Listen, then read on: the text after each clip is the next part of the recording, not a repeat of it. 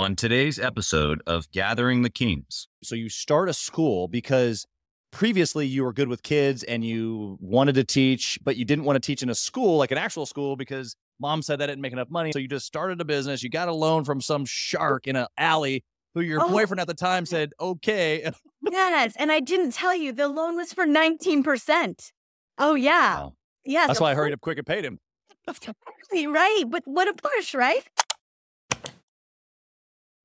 What's up, everybody? I'm Chaz Wolfe, Gathering the Kings podcast. Today I've got an, an electrifying queen here on the King stage. Julie Roy, how are we doing? Hey, Chaz. Good, good. I'm so happy to be here. I am also happy that you're here. And I had to hurry up quick and just be like, whoa, whoa, whoa, hit the record button because we were getting into some good stuff. We're both from single mom families. We both had incredible overcoming of adversity. I cannot wait to hear your story. Tell us what kind of business that you have. Yeah. So currently we run a real estate holding business. So we do multifamily, some triple net, we do some syndication. But yeah, we're real estate investors. Absolutely. And you've got a background in many other endeavors and and businesses that you've built over the years. So I'm sure we'll get into that. Sure. I want to know before we get rolling, what's the burning desire in you? We were just talking about mm-hmm. this this fire inside of people like you and I, and it just burns really, really hot. What is that for you? Why are you doing this? Yeah, as I said, but before we got recording, I just feel like it's been in mm-hmm. me forever. Even as a little girl, I always had this entrepreneurial spirit, creating things, making things, being super creative, offering value. Even when I was younger, I felt like I was always trying to like bring goodness to people or bring something that I could, even as a little girl, I guess, not having a lot to offer, always trying to be generous with whatever it was that we were doing. So I feel like my burning desire is really to help people. I mean, at the end of the day, I feel like the give back in me right now is a super driver. We talked about generosity breeding abundance, and we truly feel like right. we live this world of like karma, right? And what we give, we truly receive back in multitude. And we don't do it for that. It just seems to continue to fuel the next thing. So, yeah. So Yeah, just- it's interesting as high drivers, you you you stumble upon helping other people. And typically that comes after you've you've gotten things solidified for yourself, which is rightfully understandable. Yeah. So so you start pouring out to others and it like it's a dopamine hit of like, oh, I actually like this also. Or better. Is that what Yeah. you're talking about? Yeah, absolutely. Like I read your website and went through a lot of the background and I really I felt like I really connected with you on so many levels and one of the biggest pieces was why we're doing this or or what drives us and it really is I think just the ability to help other people. I feel like so many people helped us along the way and we really could have used a much even much stronger mentorship, right? And we didn't Yeah. really have that. I mean, I'm 50. I'll be 50 this year. I'm not 50 yet. But so, like 20, 30 years ago, mentorship, mindset groups weren't really Right. a thing. So Yeah. we always say, like, if you have an expert, grab whatever you can from them, right? I mean, like, Yeah. It's just such an awesome thing that now is available where 20 years ago we were like, we just wish we knew all this sooner. That's Yeah. it. Yep, absolutely. Well, now you get to be a huge part in helping the listeners and in many other platforms be able to know it sooner, right? Yeah. Yeah. Yeah. Know it sooner and just avoid all the costly mistakes. When you get a mentorship or a mentor, you are able to scale so much more quickly. Like we have scaled so much more quickly in the past, say, three to five years than we did in 15, mm, honestly. Yeah. Having the right people in the right seats, the right people around you, being in the right That's right. group. I always tell people, like, don't hang out with people that are in the same level that you want to be at. Hang out with people that you aspire to be. Hang out with people that have done what you want to do rather than like being where you're at. I mean, it's great. You'll you'll get some mentorship, but if you're not looking forward, I always I'm writing a book right now. Actually, I just finished one and writing the second one. But it's Nice. having that end game in mind, right? Starting with the end in mind. So you know where you're going. What's your north star? When if Yeah. you're you're staying here, you're not looking at that, right? You're not seeing all this all of this amazing greatness happening around you and I think that's really for me inspiring too. It Yeah. fills buckets so I can fill other people's buckets, you know. Yeah, absolutely. I learned this a long time ago, and just to kind of basically say what you're saying, but in a maybe in in terms that I understood back in the day, the way I learned it was that you should be pouring in to someone or in a group. You should be amongst people who are at your level, learning the tactics and the things that like we're constantly going through today. And then you should be aspiring to be around those who inspire you and, and pull you to the next level. And I think that, like you said, mentorship and community are a big part of that. Podcast right here. Like, I already know that I'm elevated because of this conversation. We haven't even gotten very far into this conversation, but I'm going to walk away even at my level. And I hope that you at your level feel the oh, same way. I, well, I already know. Yeah. Exactly. So the listener, I can only imagine, right? So, okay, let's get into some practicals here because I want to know your story. You didn't start in real estate. You haven't always been a, a real estate guru. No. Tell us what you did before. Yeah. So, long story short, I was in law school, hated it, came from a single mom. She worked three jobs. I was always kind of working, right? Like I was 11 babysitting the block. I loved kids, always walked around teaching everybody. Like it was just a jam. But I mm-hmm. was entrepreneurial. I always wanted to make money. I didn't have a lot, right? So if I wanted anything, I had to kind of work for it. My mom provided all the basics, right? We had food, we had housing. We were in sort of a middle to lower income neighborhood all of us in the neighborhood kind of looked out for each other. I mean, like the grocery store folks would give us panini at lunch when we couldn't get in the house or when there wasn't maybe stuff we liked or whatever, or we couldn't get sure. in. It was very community based even then. Yeah. And so that's kind of going real back. But as I grew up, so obviously my my dad wasn't he left us when we were quite young, but they had a business for the really early part of my life. And I would always okay. work the counter, talk to the people, help them in the store. It was a hardware store. Okay. I was always with people and in that entrepreneurial sort of vibe. My dad is very entrepreneurial driven, right? My uh-huh. mom, yeah. more of like accountants, just kept all the things in line. But when they split, I saw her work ethic is like second to none. And I yeah. definitely have that. She'll work day to night, never complain about a thing. Yeah. We are just bred to work. Our family, immigrants coming to Canada, make I'm Canadian actually, so I forgot to tell you that. But just like this background of working hard, offering value, right? Continuing to be generous with people around you. I mean, that was just the spirit of our family life. My grandparents yeah. really tight knit.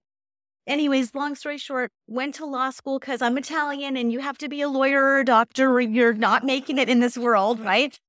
so, hated it. Oh my God, Chaz, I was like, I'm going to die in this. Like, I, there's no way I can do this forever. I'm super ADHD. Imagine me reading all this stuff. I was like, oh, so, I mean, I did it. I got decent marks because I have a really good, like, photogenic memory almost. I have a really great memory base, but I yeah. hated the content. So it didn't matter, right? I was like, oh, this, this sucks.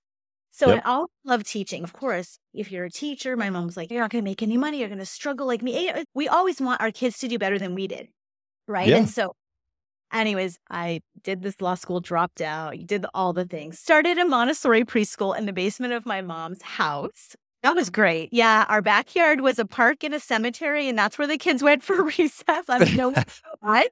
It was crazy. There was 12 kids in my mom's basement in this like middle to lower income neighborhood with all these folks coming in from like in Canada, it was like LaSalle and like these higher end neighborhoods coming to my mom's house in the summer. And so I started there Little bit after that, we opened in the basement of a church, 13 kids. I got a loan from a guy named Malcolm Banks. Okay. Mr. Banks. Was, yes, Mr. Banks. At the time, my husband was my boyfriend. Obviously, I was younger then.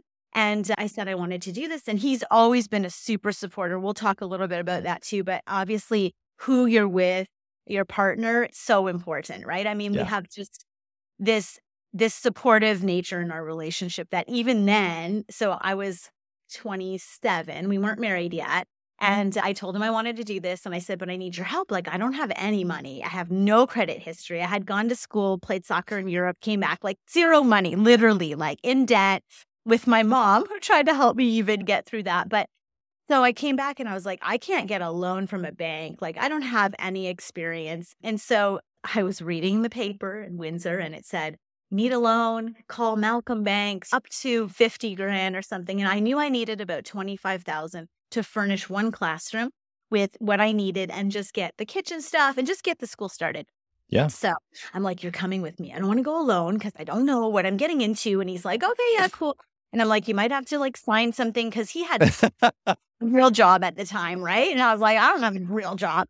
So he's like, okay, we we get there. It's downtown Windsor. Like if it's it's basically imagine a downtown it's behind McDonald's in an alley and it's a burgundy door and it doesn't have a sign. And I was like, what are we doing? But he's Yeah. like, you sure we should go in? I'm like, absolutely. You Open- first.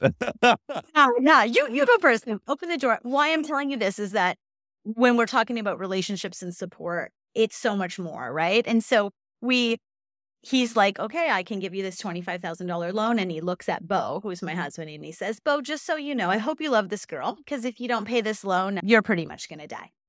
And I was like, it's a really great position to be in, right? But but I knew there's a couple of things about me. Everything is figure outable. And that's kind of my mm-hmm. line. Like everything's figure outable. We'll make this work out. And in business, you're constantly pivoting. You're constantly figuring out stuff. And Yep. two, I always say, like, I am so determined to make this work. Failure is not an option. And That's so right. I knew even at that table, I was like, I don't care what I have to do. I will. And I did. I went door to door, giving people flyers. Here, we're opening this school. The first year I went from 13 kids to 75, paid Malcolm Bank back in the very first year, had no more room in the church, had to look for a second location. Long story short, scaled the preschools, sold to private equity, bought all the real estate in Canada, and then did a bunch of other stuff, and mm-hmm. then did it again in Omaha, Nebraska. Came over here, bought from an 84 year old. She had about 300 kids. We scaled in three years to over 1,200 families bought a bunch of other owners around us, bought all the real estate, 1031s, and then obviously started investing. I mean, we always had triple net sale leasebacks. Like we own, we tried to own our own after once we, not in the beginning. Obviously, you heard the story. So we That's didn't even have 25 grand in the beginning. But yeah, we started to just, we knew that we didn't want to pay rent to someone else for the business. Yeah. And so we started to scale. So, in a big nutshell, yeah, was a preschool owner, basically. That's how it started. Yeah. Okay. So let me just for a half second because holy moly. And the reason why I was laughing is not at your success, but how you just lumped millions of dollars and thousands of families impacted into 15 seconds. Okay. So you start a school because previously you were good with kids and you wanted to teach, but you didn't want to teach in a school, like an actual school, because mom said that didn't make enough money. And so you just started a business. You got a loan from some shark in an alley who your Oh. boyfriend at the time said, okay. Yes. And I didn't tell you the loan was for 19%. Oh, yeah. Wow. Yeah. So I knew there was like, Well, that's why I hurried up quick and paid him. right? But what a push, right? I mean, Yeah. it's, Well, and, gotta and that just shows you that's a that's a reason why those guys exist. There's actually there's actually a purpose in the market. there. Yeah. Wow. Okay. So so you start so you start scaling families. You start Mhm. scaling real estate and purchasing even other people out. You Yeah. package up this thing and sell it to private equity, and then double it down and do it again in Omaha. Like, Mhm. why did you Yeah. go back and do it again? Or you just weren't done yet, or So what happened was when we sold in Canada, I didn't want to sell, but everything's for sale Okay. for a price, right? So we were absolutely. They came to us with this offer and I was like, they're kidding, right? Like this is not like they're not going to buy this for this amount. And then we went back and forth and they came back with even a bigger amount. We ended up keeping the real estate. So we were like landlords. So we had a, Mhm. a nice passive income flow. That's sort of what started us in the, oh, this is really nice to be at home and have this passive income. And so we Right. started like that. And and then we ended up, yeah, why I did it again. I love it. I'm super, super passionate about Montessori. I'm super passionate about children. I obviously I, I'm trained in Montessori. And eh, after all that law school stuff, I went back before I opened the school. I worked in a small Montessori school that was hosted in a high school. It was a before and after school program while I was in university, right? So Got that's it. how I started to get my groove. And when I worked for her, I was like growing her program like crazy, like selling the mm. program and like just bringing everyone in. And like she had one classroom and we couldn't find any more space. Like we were just taking over this wing in this high school. And I was like, man, I can do this for myself, right? That was kind of the light bulb, right? And I always Yep. knew eventually that I wanted to do that. So it wasn't just out of nowhere. There was a process, but I didn't know Yeah. how long the story you wanted. yeah. Um, But yeah, why I Love did it again. So I retired and my husband was like, you got to find a job or do something. yeah. You got. We need to get you busy.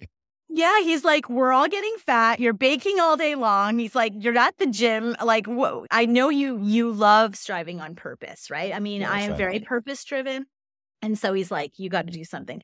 Actually, opened and helped manage a long term care home, and I thought this would be great. It's the other end of the spectrum. Oh my gosh, I cried all the time. It was terribly depressing. Oh. I was like, ah, this is not for me. which is great. It was a great stepping stone in knowing what yeah, I did. some perspective.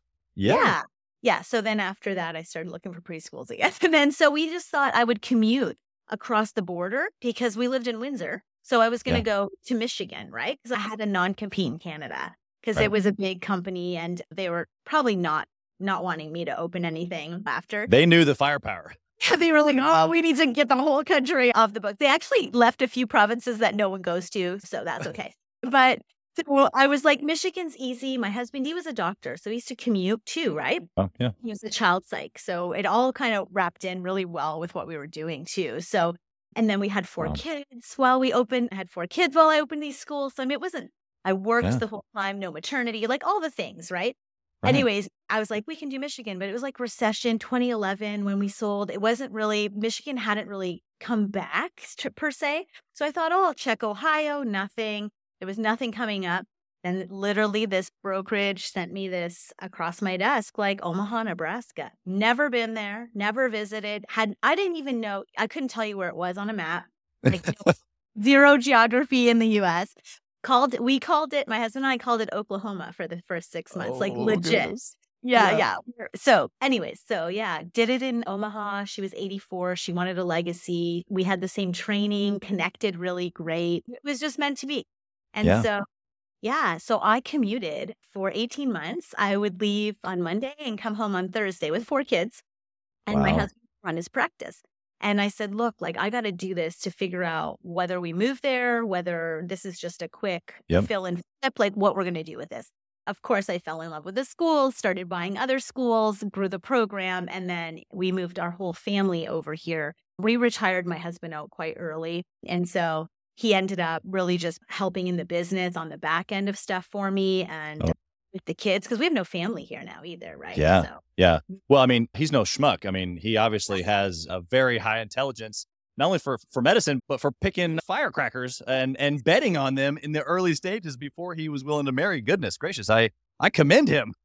Yeah, I mean, honestly, and i i often say like not a lot of people like can handle me, and he's been solid. He's my best friend. We super support each other. He's an incredible parent, like way better than me. I mean, he he's super solid. I always thank God. I'm like, whatever happened, thank you. Made it work. Yeah. Yeah. Okay. Well, uh, I can only imagine that the listeners are just like hair back, like holy moly. Let's go. Let's go. Let's go like down like 14 layers. And I want to know in the midst of whether it's Omaha or Canada and you're you're scaling this thing, whether it was from the first year to 75 or whether it was buying the the the school that housed the 1200th family. I want to know of a good decision that you made that you would suggest that every single listener go do in their own respect. So I think it's a. I don't really think there's one thing that Okay. you do that's Sure. a good decision. I think it's an amalgamation of a few things. I think number one, your people is your business. Interesting. Um, yeah. Good. Hundred percent. I always brought in really amazing people that believed in our mission, vision, value. We're really strong about our mission, vision, value, and our core values. We even have them in the front door, like for our family. We have core Yeah. values for our family. We have a mission statement for our family, for our business. Again, that north star, right? We we know right. keeping that end game in mind all the time. What did we, I think, in terms of the amalgamation of decisions, one, get the right people who support your mission, vision, value, who are on board, who are rowing the boat with you in the same direction. Because a lot of people are rowing the boat and you're rowing the boat mm-hmm. old. That's Yeah. challenging. So the right people, number one, your business is your people. I mean, that that's really for us. It's always been about the people. Two, I think that there is an element of risk in entrepreneurship that you have to be okay with. A mm-hmm. lot of business owners are like, well, Julie, like I know because I've coached business owners, I've done masterminds, we've done lots of helping people scale. We do like that's kind of my mm-hmm. superpower, right? So I Yeah. I love to help people do that. The biggest thing I see is that they are risk averse. And in business, I mean, you just really don't have options to be risk averse. A lot of times you just have to go all in, right? And so Right. that I think I was I'm an all in 110% gal with everything I do. Like Every morning I have my Starbucks. Every morning I work out. Every morning I eat the same foods. Like I'm all in all the time, right? My gratitude yeah. practice is all in. I think you just have to really commit to your vision first and know what you want. Because a yeah. lot of times business owners don't even know what their North Star is or what their end game is or what, what they're trying to get to. So I think defining your mission, vision, value, your core values, hiring, firing, all the things to those core values. We had core value behavior charts that dictated how we hired, how we fired, how you moved up with us, how you everything, everything about yeah. the business. So people, core values, mission, vision, your vision statement, I think is super important. People don't really pay a lot of attention to that. But mission, yeah. vision, values, and and really sticking to that in terms of all your core standard operating procedures, your activities. Yeah. Yep. And yeah. then just really being intentional about everything you do. Like every day, you need to be moving towards that end goal and yeah. not being distracted by so many big, shiny objects. I am ADHD. I have probably 400 tabs open right now on my computer. this is how my brain is, but I'm hyper focused about my success and I'm hyper focused on my goals. Like it's not an option. And yeah. so I think if you commit to that. I think that group of decisions or the amalgamation of how that works together created success for us. Yeah, I want to point out to the listener just your tonality. She's extremely resolute. Yes, I'm this way, but I'm succinct when it comes to this and and I'm dialed in, I'm hyper focused and there is no option. And so I just wanted to highlight that because that's that's probably the power behind the two things that you've given to us or the maximizing. I want to go practical on both of yeah. those. Okay. So sure. have amazing people. Okay. Great.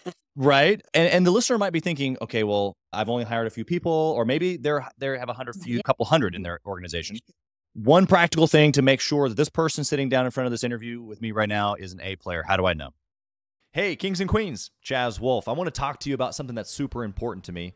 We put a lot of time and effort, we meaning myself and my team, into this podcast, into the content that goes out every single day. And if you have been getting any sort of value or insight from this, we want it to be able to reach other business owners too. So we would love if you would like, comment, share, leave a review, post, share again, all of the things on social media, on all the different platforms or even on the podcast mediums of Apple and Spotify. We would love to be able to get our content into more hands, more entrepreneurs, so they can grow their business as quick as possible. Together, we are building a community of like minded entrepreneurs who are committed to growing their businesses to new heights. So let's do this. Let's help each other. Let's help each other grow. Yeah. So there's a few things. We did a lot of predictive index, like yep. analysis, like having them fill out predictive index testing. I mean, I don't know if it's called testing, but you know, just yeah. analysis of personality. Yeah. How do they deal with stress? How do they communicate? Right? All these things. A lot of times I feel like the interview process also is, hey, how are you doing? Like it's not, again, not mission, vision, valued centered. You're not defining the seat that you need them to be in yeah. and what that looks like for them to be successful in it. Right. And so I think the hiring process, number one, needs to be redefined for a lot of folks. They're not really hiring towards the target they're looking for. They just, if you get along with the person in the interview or we click, oh, yeah, right. I'm going to, Chaz, we super click, right? This is awesome. We could talk all the time. But are they good at what that seat requires, right? And so yep. predictive indexing, talking about the mission, vision, value, what goals there are in the position, we did job interviews. We we had them come in and do like what we called like a working interview. We made sure that they fit with, say, like it was a teacher and assistant, that they fit together in the same classroom, that they could get along, that those folks had a say in who we were hiring and they could say right. yay or nay. So a lot of collaboration from our team, our people, right? But uh, yeah. obviously the head, like when you're hiring, there is the front line, right? Which we're talking about now. But for an yep. admin position or somebody that is in a higher level position, yep. I have a lot of involvement because my mission and vision and value had to go through them, right? So yeah. it's really important that you feel like they, one, are bought in and two, can carry that out because yeah. you can't do that. When you're scaling, people ask me, well, Julie, like if you're not there, how do we scale you, right? Well, I cannot be at 10 locations at once, for example. That's right. So those people in there have to be me or my voice or my feeling or my my mission, right? It is a challenge. And yeah, we we have hired people that were not the right fit. We can talk about that too. How not to hire. But I feel like yeah, there there is definitely a process in hiring a targeted individual that will create what you need for. We don't hire people and then fit them in seats. Right. We create seats and then we hire people that fit what we require in that seat. And I think we used EOS, we used traction. Every month we had what's called an L10 meeting. We're Yep. very, again, super hyper focused on our goals and how to get there, and then bringing the people in to fit what we needed, those goals and our rocks and all the things that needed to move along. So, Yeah. yeah. yeah. The No. everything that uh, you've given to us here, obviously, f- just amazing. Thank you for sharing. They all kind of fit into one funnel that I'm hearing, which is get to know this person, get get their genuine like who they are and how they operate, and also be super upfront about what they're going to be doing before the hire.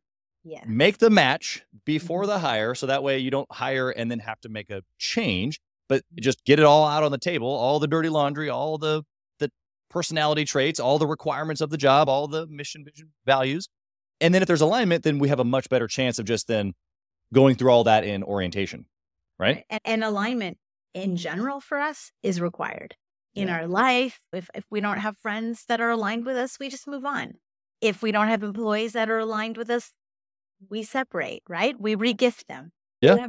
Regift them to the environment. But yeah, I think that alignment is super, super important. And obviously, there's integrity. There's a lot of pieces that come into this. Our core values are our top one is integrity. I mean, so if there's any integrity that is jeopardized at all, we're just separating. Like there's Yeah. just not an option. So again, though, all the things like you're saying, I'm super resolute in some crazy way. I think that's like the OCD in me that like there is no option for you to be not exceptional in your position. And so Yep. if you're not exceptional, my clients aren't receiving exceptional service. I'm not receiving an exceptional employee. That employee is not receiving an exceptional life or value through us. So I think it's really important that it's on all levels. Mhm. Yeah, I love that. Not only helping them have the exceptional life through their experience of working for you, but then and obviously that flows to the client. That Yeah. that in itself is the duty of the business. I'm obligated to provide the service at a level of excellence that is representative of me. And so if, if you're going to be here and a representative of of me and the brand and and delivering this standard, it's an easy you either fit or you don't. Yeah. But if those things aren't identified, that's when it gets a little muddy, right? Right, right. And again, it being intentional about that right up front. Like, I'm like, look, we are a standout preschool. We are a standout Montessori. s- We are exceptional. Exceptional means this. This is what exceptional looks Yeah, like. It's good. In your job, here's your values. Here's the mission that we need for your position. But here's the behaviors that we expect because people don't know. A lot of times they're like, well, what does that look like? So I get this core value, great integrity. What does that look like in this position? Then you Yeah. have to show them what that looks like and are they bought in? Are they going to be able to do that? Can they complete that at, in an exceptional manner, not just complete its surface value? Yeah. So yeah, I, I think that's really helped get the right people and also keep them. Like so the people that are coming in that we that we've hired, they already know what the expectation is day one. And I Yep. think that's yeah. Yeah, we were talking before we hit the recording button about Mr. Uh, Uncle GC, Grant Cardone, and I built a sales team for him. And and I, I had done this even before when I was building sales teams for other big companies. But I would, I'm sitting in an interview with a salesperson. I'm like, look, dude, it's not it's not like a couple of calls a day. It's like hours and hours and hours and hours and hours of phone calls. And then at that moment, I'm probably going to come over to your desk and go, make some more. Right. And are you okay with that? Like, because I just don't even want to continue this conversation if you're not willing to make 300, 400 calls every single day. And some people are like, 300, is that even, is that even like mathematically possible? I'm like, oh no, it's possible. I've done it and I have killers in the back doing it right now as we speak. But if you're not even willing to even think about being exceptional in that way, this, we're, we're not even going to have this interview. Let- this, right? At the end Yeah. of the day, it's not the right position for them if they already have the mindset like, hey, is that even possible? You already Right. know. You already know. Like So I good. can tell you in the first five minutes, and I'm sure you can too. Like when you're building sales teams, I had 370 some employees on like the last round. You don't hire 374 people that have your mission, vision, value in place without a lot of hard work, right? Like, I Yeah. mean, it just doesn't happen. And after you hire them, it's not like, oh, we're done, everything's great. It's continual improvement, continual professional development, continual pouring into them, right? We would do growth ladders for them and show them where they could go, what their life could look like in this in this company, in this business. Yeah. What I can do for you is so so important too. Like I feel like a lot of entrepreneurs are like, "Well, you work for me." No. You know what? You work for them. Yeah. You got two clients. Without your people, what is your business? Like so for me, yes, serve your people first and foremost so that they serve your client hmm. properly and exceptionally. And I I was always as I think the biggest thing my my team misses and they they still call me all the time. I would do all kinds of things for them every month. Like here's the coffee truck that went around to all the schools. I would just deliver, I don't know, donuts randomly and come in and just just really be grateful and thankful. And they always say, like, Julie, what we missed the most was the human part of you, like the human touch that you provided. Even though there was 300 of us, if if anyone texted you or called you, you were like never too busy, right? And so I think it's important to pour into them so that you get what you need from them too, for sure. Yeah, this is this is incredible. I I think that the listener, if they just stopped everything right now, this is the end of the podcast. That'd be enough. You've given uh, just really really good stuff here. I do want to ask you about a bad decision. So, what was that moment, the hour that wasn't super great? Well, I mean, there there's been a lot. I mean, I a lot. And again, we talk about everything is figure outable. So even right. bad decisions, for me, a failure is not a failure unless you quit. So my big thing in life, even with my kids, like we just had an example this week, they're going to mm-hmm. make bad decisions. People make bad decisions because that's how they learn. If you don't make Yep. bad decisions, you're constantly in a state of static. No one's going to just stay standard, right? You, in right. order to grow, you need to push yourself. Boundaries mean mistakes, right? So for us, we always say a failure is not a failure unless you quit. And more so, even what we call failures is our lessons. So it's not called a failure in our house. We're like, hey, how did that lesson go? Right. And if you're learning something by failing, then it's not a failure, it's a lesson. I can't even, I can talk about a lot of bad lessons that I've had. I've been Yeah. a lot of lessons in my life. Yeah, yeah, yeah. Definitely give us one. But those lessons have grown me so much, right, as a person. Absolutely. So, like for example, we made an, a really bad investment choice once, and I was handed my on a plate. But sometimes risk is going to create situations that don't end hundred percent well. That's Uh, right. But if you learn from it and you don't do it again, that is a great opportunity for growth. And so I feel like as long as your lessons are helping you grow, then I think that failures, quote unquote, lessons are great. And so, yeah, we've made a ton of them. I, I made a bad employee hire once that created issues in our company. We hired somebody that went and opened a school and took all our stuff. Right? I mean, this this stuff happens. I mean, we have had a lot of adversity, and I clearly say my adversity breeds my abundance because it ma- it fuels me. Right? Like all those decisions that I made that created issues for me are the reason why it pushed me to do more. It pushed me harder, right? I think that, I mean, I could name literally a thousand bad decisions, but like with a bad hire, for example, that solicited our parents, took our people, walk away from us, whatever. Her school didn't thrive because karma is there. Like it's gonna, it's gonna take care of itself. I don't worry about competition.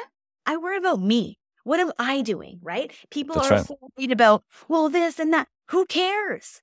Yep. Do you do the best you and create the best environment and people are going to come because you're worried about serving your people right? Yeah. not worried about what other people are doing with other masterminds with this with that. I'm like here if they need me and i'm creating value they're going to come. We are going to get the people we need in our life and they're going to they're going to find us right? And so I, That's I right. really feel like i know that's kind of went off on the the No, lesson but it, it all fits Right. So, Oh yeah. yeah, You you just gave a 10x answer. That's all. You, you just didn't answer one example. You gave three with context and a bunch of energy. And so, I think that your the mindset obviously is spot on. The words that I've used recently are enlightenment, and so we only operate out of our current enlightenment. And so, yeah, I'm going to make mistakes based on what I currently understand or what my enlightenment is. Okay, so guess what? Through the lesson, like Julie's talking about, I get to raise my enlightenment. and Yeah. now I can make better decisions because I have a higher enlightenment. And, uh, then- ideally, I don't make the same one again.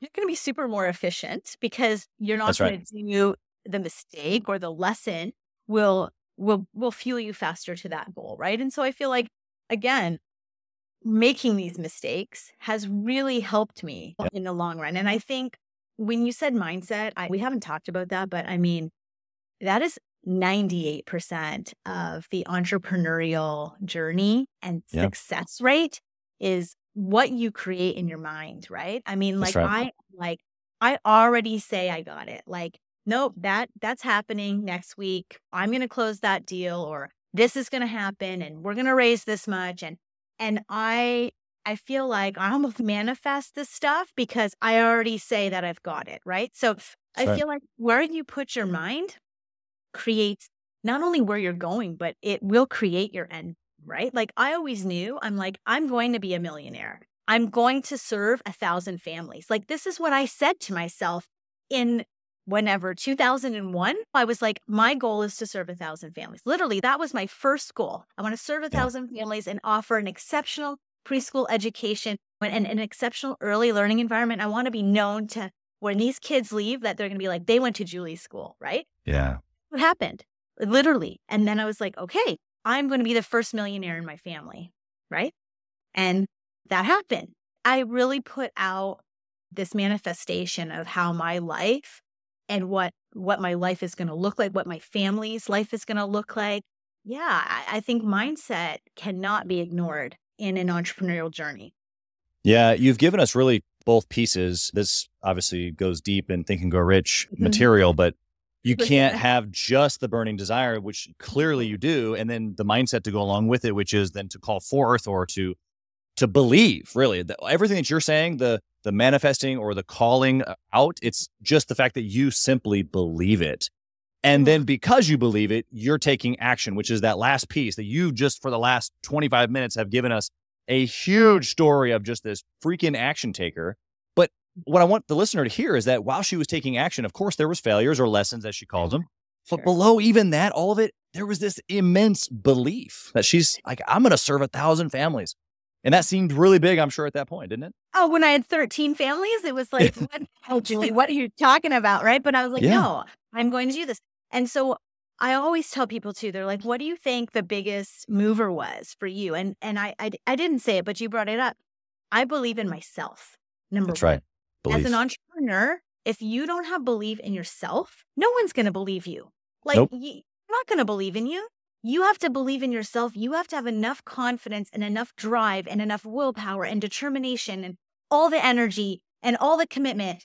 If you don't, they're not going to. Your your employees aren't going to do that. Your team, Yep. your your your clients, right? They see your passion or your lack of, for sure, right? So, um, right. I'm definitely passionate about our goals, but I believe in them and I believe Yeah. in me. Right? Yeah. So, yeah. that belief is what's contagious is what you're saying and if i had to pick just one thing to like if I, if everything crumbled to the ground and i had to rebuild everything again or just start fresh in a mm-hmm. completely new scenario if i could take one thing it would be belief in me yeah. and i think everything else stems from that I went from a, a lawyer in school to a preschool owner teacher in a basement of a church to a multi million dollar real estate company. If I didn't believe I could do that, I wouldn't be here. Yeah. If my husband didn't believe we could do that, we wouldn't be here. If our kids didn't every day say, Whoa, my mom and dad are super cool, we believe in them, we couldn't be here. That's Right. right. So, that's right yeah. And instilling belief in your kids, huge, right? yeah Like we say, you can do everything. The world is your oyster. You believe that you can do it and you will. That's what we tell them every day. I know Yeah, it's prob- probably giving them these huge heads, but at the end of the day, they're super confident. Like we always i'm laugh. sure We're like, I don't even say it on, on video, but So say it's not wasn't great at something, but they're like, hey, I'm the best at it. Like you're creating the belief pattern for them, right? And That's that right. that lasts through so many things for them. So it's Oh, important yeah. to our parents out there create belief all the time around you in your family in your home. Just really put a lot of effort into into creating that for them. Yeah, I want to parlay right into that because one of my next questions is about family, and we both understand and deeply have lived the word obsession in our businesses. But I want to, I want to very much tie that to how entrepreneurs, mm-hmm. either moms or dads, Mhm. can also be obsessed with their family at the same time. It's not this or that. There is no such thing as balance. At least that's my belief. I'm going to assume that you're in my shoe on this. Yes. No, everyone's like, "Yeah, you balance this?" I'm like, "Are you kidding me? What Yeah. balance?" Like, Yeah. people that are like, "Oh, so how do you balance the couple relationship in business?" I'm like, "What freaking what balance? Like, there's no balance. You, it's a tag team effort, constant, full day, all day long. Like my husband, All in. yeah, like it's like, and so there's also this piece that of intuition you need, right? You need to know what that other person needs before they need it. And so That's right. really be in tune in your family life too. I'm obsessed with my kids. I'm obsessed with my family. I'm obsessed with my job. I'm obsessed with work. I'm obsessed with everything. I'm just obsessed, period. Right. And But- entrepreneurs are like if we, if we think about the entrepreneur spirit as you described it at the beginning, Mind. mhm. that's what they're bred to be is addicted to everything. everything. Absolutely. I'm addicted to everything. No, but with my family, yes, I do expect a lot from them. I do accept exceptionality even in my family, which sometimes is cool Right. and not cool for my kids, right? Because Understood. You know, there, there's a balance there too. And they know that. Like the other day, I have a college student, and I can tell you a little bit stories with him, but he was like, Mom, we don't want to disappoint you. And I said, Dude, it's okay to disappoint me as long as you're okay with disappointing yourself. Mm. It's it's how you parent too, right? And I'm not the best parent, trust me. My husband is way better than me. I've said it 10 times.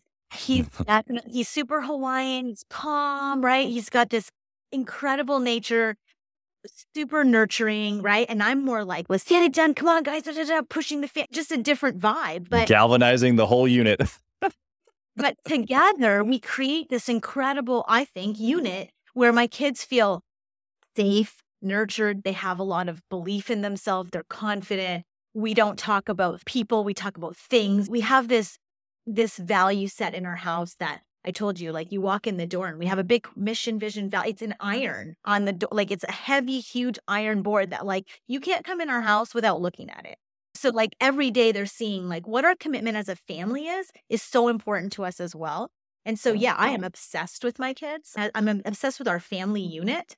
And I, I don't know that I could be anything but, right? And they know that too. They're like, oh my God, mom, right? It's a vibe here. But yeah, and I think that you can do it all. Is it easy? Hell no. Like I had four kids, was pregnant, washing floors, teaching in the classroom, doing the accounting, being the enrollment specialist. It's not easy. And my water broke at the school, and I had to finish putting all the shelves away and cleaning up the classroom. And I was like, then we'll get there. I had my first, honestly, I'm not kidding. Ask my husband. I don't doubt it.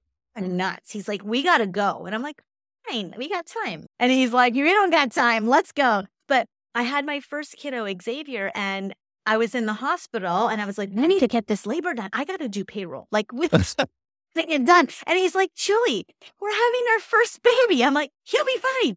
And what we did is I had him literally, that baby went to the school before he went home because I went and did payroll and then went home.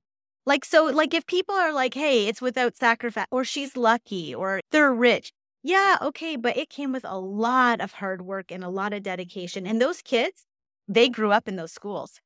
That's they right. flipped schools on the weekends for me. I have so many pictures of them setting up classrooms. They could probably set up a Montessori classroom better than me now. Legit. And they they know, okay, we gotta put the rug here. These are the shelving. We have practical life over here. Okay, like unbox this section closer to this. They're they have so many skill sets in terms of entrepreneurship because they've they Right. have lived nothing but those kids Exactly. came to the school day one. They grew up Yeah. in the business. What were we going to do? I mean, my husband had a practice and I had these businesses. So we dragged them everywhere through Yeah. all of it. And Which is the actual blessing that entrepreneurs get to give bad. to the family. Right. Yeah, 100%. yeah, The yeah. the one thing I heard in all of that that I just have to say out loud is that you referenced your son as dude. And I love that. Bruh, what are you kidding me? He's like, bruh. I'm like, eh. so yeah, but Yes. it's true. Like, we are, we are very, we we're super lovey. Like we love each other in this family for sure, one hundred percent. It's very respectful. Like they, it's of respectful, but it's fun, right? And we, we, Yeah. our core value is fun. One of our core values. So we have this goal of as a family of doing all the continents together. That was one of our like big goals. And so we're almost done. We're doing Asia actually in four days. I just we just did Hawaii for a month. We spend the summer. We summer hard is called. Hashtag summer hard. Everyone's like, Mom, you overbook us in the summer. But we always have super fun. Everybody gets done school. We did a month in Hawaii. So we just got back literally two days ago, hence my awesome tan. And then Yes. we have four days, and then we're headed to Japan for about three weeks, and we're going to do all of Japan. And so Asia's our almost last continents, and then we're doing South mm-hmm. America and Antarctica for Christmas, and then we'll be done. But so what I wanted as a family was for us to see all of the continents together. That was one of our goals. And we created our goals together, but that was really my goal. But I had them believe in it and all You- bought it. yeah, you galvanize. That's for sure. That's right. Yeah, yeah. But so it's important. You can balance to some degree. Like I do take that time with them, right? But when I was in Hawaii, I woke up at 4 a.m. Yep. the Hawaiian time. And I worked from four to seven while they slept or whenever. Then we all went to the gym together. We have a routine. We go to the gym all together for an hour. Then we have breakfast. Then we go to the beach. Then we do surfing or a big activity. Like, again, it's very standard kind of structured, but you can do it, but it's not easy. You Yeah. and your kids and your family and your spouse, they they give up a lot when you're an entrepreneur. And you give up a lot. I wasn't at all the concerts, recitals, games, but Bo was, right? One of us, one of us was there, but not both. And they'll say too, like, "Oh yeah, I have a game. Are you coming, Dad?" they already know, like, he's the guy that like does all the soccer, or and I'll go whenever we can. But there is sacrifice. I mean, it this cannot be done without sacrifice, and a lot of folks don't see the the iceberg underneath that beautiful mountain, right? Like all the things you give up, all the things that you miss, right? But in my in our um I guess in our defense as entrepreneurs, we want to create this amazing experience for our family that goes above and beyond some of that right. stuff. So in order for us to do that again, the end game, right? Is right. we get to go to Hawaii for a month right? Yeah. Our end game is we're doing all the continents. Like this stuff isn't possible without sacrifice. Yeah. Yeah. The end game is the exceptional life. Right. Yeah. Hashtag exceptional life. Love Some that. are hard. So, hey, look, my wife and I are very similar in that way. We were just talking just the other day about some trips that we want to take, and so we're gonna we're gonna probably legacy your summer hard, or maybe it's a winter hard for me because here in Kansas City, I'm just like anywhere else in the winter is cool. Like I just I really just don't want to be here. That's good. We're super close, right? So my yes, husband's actually going to Kansas today. He's leaving for a soccer tournament there. So nice. you going? Oh, so if you told me, Probably Overland Park because that's where the big big stadiums are. But Yeah, he we we play in Overland, but there's somewhere he's going today in Kansas. Okay. Where there's a big. He's doing nationals. My kid's doing nationals, so oh, okay, I'm. Yeah. You know, fine. Here we So, are. with the other three. exactly. Well, when you have multiple, yeah, Yeah, but um, yeah, so there is sacrifice, and there it when people say balance, there is no balance. I mean, No. in inevitability, it's you do what needs to be done when it needs to be done. Period. Yep. And we take turns, and we just anticipate. and we go hard. We go hard. We go hard all the time. Yeah. Yeah. Julie, I've got one last question here for you. This has been incredible. The listener, I, I just wish I had a way for for millions to be able to hear this. Maybe one day there will be millions, but for the thousands that are listening, Julie, I want to know if you reached back into time Mhm. and you whispered in the younger Julie's ear, what would you tell her? Go, girl. Uh, Honestly, like everyone says to me, if you could do something different, what would you? I would do nothing different. I think that every experience created who I am today.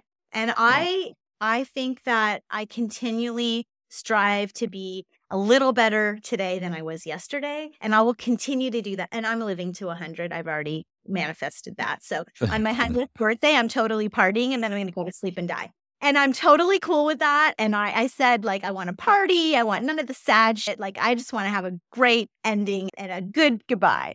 But Yeah. until then, I'm going to get closer and closer to that 100% that I'm going to be on that 100th day, right? Or that 100th year. So I feel like it's just, you can't think about the things that you weren't in the past. You have to think about the things that you will be, right? And I, I continue to say, like, hey, am I a perfect mom? Hell no. But every day I try to be a little better than I was when I was stressed out or when I made a wrong decision or said the wrong thing. And I, another thing is I apologize all the time for That's my mistakes. I'm super transparent. Uh, That's another core value, transparency in our family.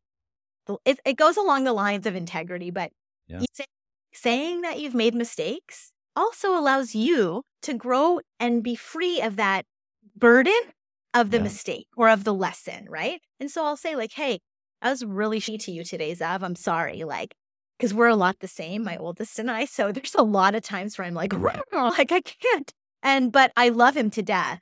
But we have a lot of transparent and courageous conversations. And Yeah. sometimes I'm over courageous, right? And then I'm like, hey, you know what, buddy? I that was not cool of me and I'm really sorry. And and he's like, no, mom, I know. I know what you meant and I know where you were going. But we have to also be okay with not being okay. I think Yeah, that incredible. society, like, you have to be perfect. You have to be the perfect mom, the perfect dad. That that doesn't exist. Nope. So we just accepting that growth is slow and again intentional, right? And so if you're getting better every day, then you're going the right way, hopefully. So yeah. Well, we'll we'll hit it hit it all the way home with that answer. You couldn't have answered it any better. I really love not only just obviously your story of success, but just your perspective of of intentionality. My wife, who her name is also Julie, but I we know. I love that. I was like, Julie. I, yeah, there's a there's a thing here, but the intentionality of our life often comes across to so many as just really really intense. Yeah. And so I I see you and I see you living just doing the thing of intentionality at home in the marriage with the kids in the businesses. very, very intense, running very, very fast, but willing to make mistakes, willing to forgive, willing to ask for forgiveness. And I think that's just the biggest takeaway here for the listener that you've given just obviously super practical uh, entrepreneurial advice, but just the intensity of your human, of your spirit inside the human is is pretty amazing. And I just really want I want the listener to just just somehow soak up a piece of that. How can the listener find you if they are interested in connecting with you? You potentially have maybe real estate investments that they can possibly be a part of, right? So Yeah. Yeah. So we do, like I said, we do our portfolio is basically we own a bunch individually of triple net. That's how we live. We live 100% passively on our triple net investments. So neither one of us, quote unquote, work technically. We all work anyways, but Yeah. So, and then we use the multifamily. We'll syndicate multifamily a couple, a few times a year to eradicate all of our tax, right? So we live tax free and off of the triple net income. This is what our end goal that we had in mind was, right? So again, mm-hmm. manifesting where you want to be. And so basically, we do have some syndications that'll come up occasionally. We're not a huge syndicator by any means. We do, I would say, maybe six six deals a year, maybe maybe eight, depending on the year. But we do really quality deals. Like we don't do Sure. anything super tricky. It's super easy and flat and straight and transparent. And so most of them are friends and family. We put our own money in every deal. So Yeah. what's different about us, I think, is we're more what I would call a boutique real estate investment. That's right. Yeah. And so we just, we really focus on the quality of the experience for the investor. uh, Shocker. Transparency. Yes, shocker. Our transparency with them and our goals, mission, vision, value again are all the same. And even in this type and line of work where it has not really been that type of environment, we wanted to create another mm, exceptional Yeah. opportunity for for our folks to be in with us and to give opportunity to people Right. couldn't Right. other do this stuff on their own. Like you can't buy triple net on your own. You can't buy a Right. Starbucks. You have to have three million dollars in liquidity. Do you want all that in one deal? So people kept asking to partner with us, and we're like, well, how can we make this work? So really intentional again about what we're offering, why we're doing it, is to provide that generosity, that opportunity to others. We don't have to do this. We could just sit Yeah. at home. Yeah. Can't just sit at home anyways. But anyway. Yeah. But yeah, so where to find me? So I have a Yeah. Facebook page. It's like Roy Equity Group LLC. It's private, so you have to find it and then we invite you. And we do that so that we don't have a bunch of like nonsense on the page. We Yep. really want to offer value again to our people. So Yeah. every day we post something of value, something you can take with you. I'm on. Instagram as the Julie Roy. So you can obviously tag me in mm-hmm. that or DM me. We can have a chat. Also, our email is Roy Holdings with an SLLC at gmail.com. So any of those work, mm-hmm. and we're pretty good to get about getting back to you within 24 hours or so. I'm a little Yeah. crazy about that. But again, it's part of the experience, right? Yeah. We want you to have an ex- exceptional experience, however that is. That's right. So, and even if it's just, hey, having a conversation or providing maybe a, a tidbit of value if you're stuck. Yep. Well, they would be silly not to attempt to reach out. Hopefully, they can provide value in the attempt to connect with you just to show that it's worth your time. But uh, thank you for being here. Blessings on your family and your investments and all that the energy that you have is going to be put into this year and the coming years. I just so appreciate your time. Thank you for being here, Julie. Thank you so much, Chaz. It was amazing and what a great experience. Thank you. Thank you for listening to Gathering the Kings today. I hope that you were able to pull out a few nuggets to go apply into your business right away. More importantly, though, I hope that you're realizing that it takes more to be successful than just being by yourself, doing it all on your own, carrying the weight all by yourself. What I have realized, not only in my own journey from multiple businesses and multiple different industries, and now interviewing over two or 300 other very successful seven, eight, and nine figure business owners, is that it's tough to do it alone. And so Gathering the Kings exists to bring together successful entrepreneurs. In fact, we are putting together 1,000 kings, specifically who are grateful but not done. We're intentionally assembling kings who fight tooth and nail for their business, family, and communities. And here's what we believe that in the pursuit of excellence in those areas, that it ignites within us the responsibility to govern power and forge a lasting legacy. So if that relates and and resonates with you and you know that you need people around you sharp, qualified other very successful business owners, I want you to go to gatheringthekings.com. Want you to take a look at what we're doing and see if it makes sense for you to be part of our pursuit to 1000 kings. Talk soon.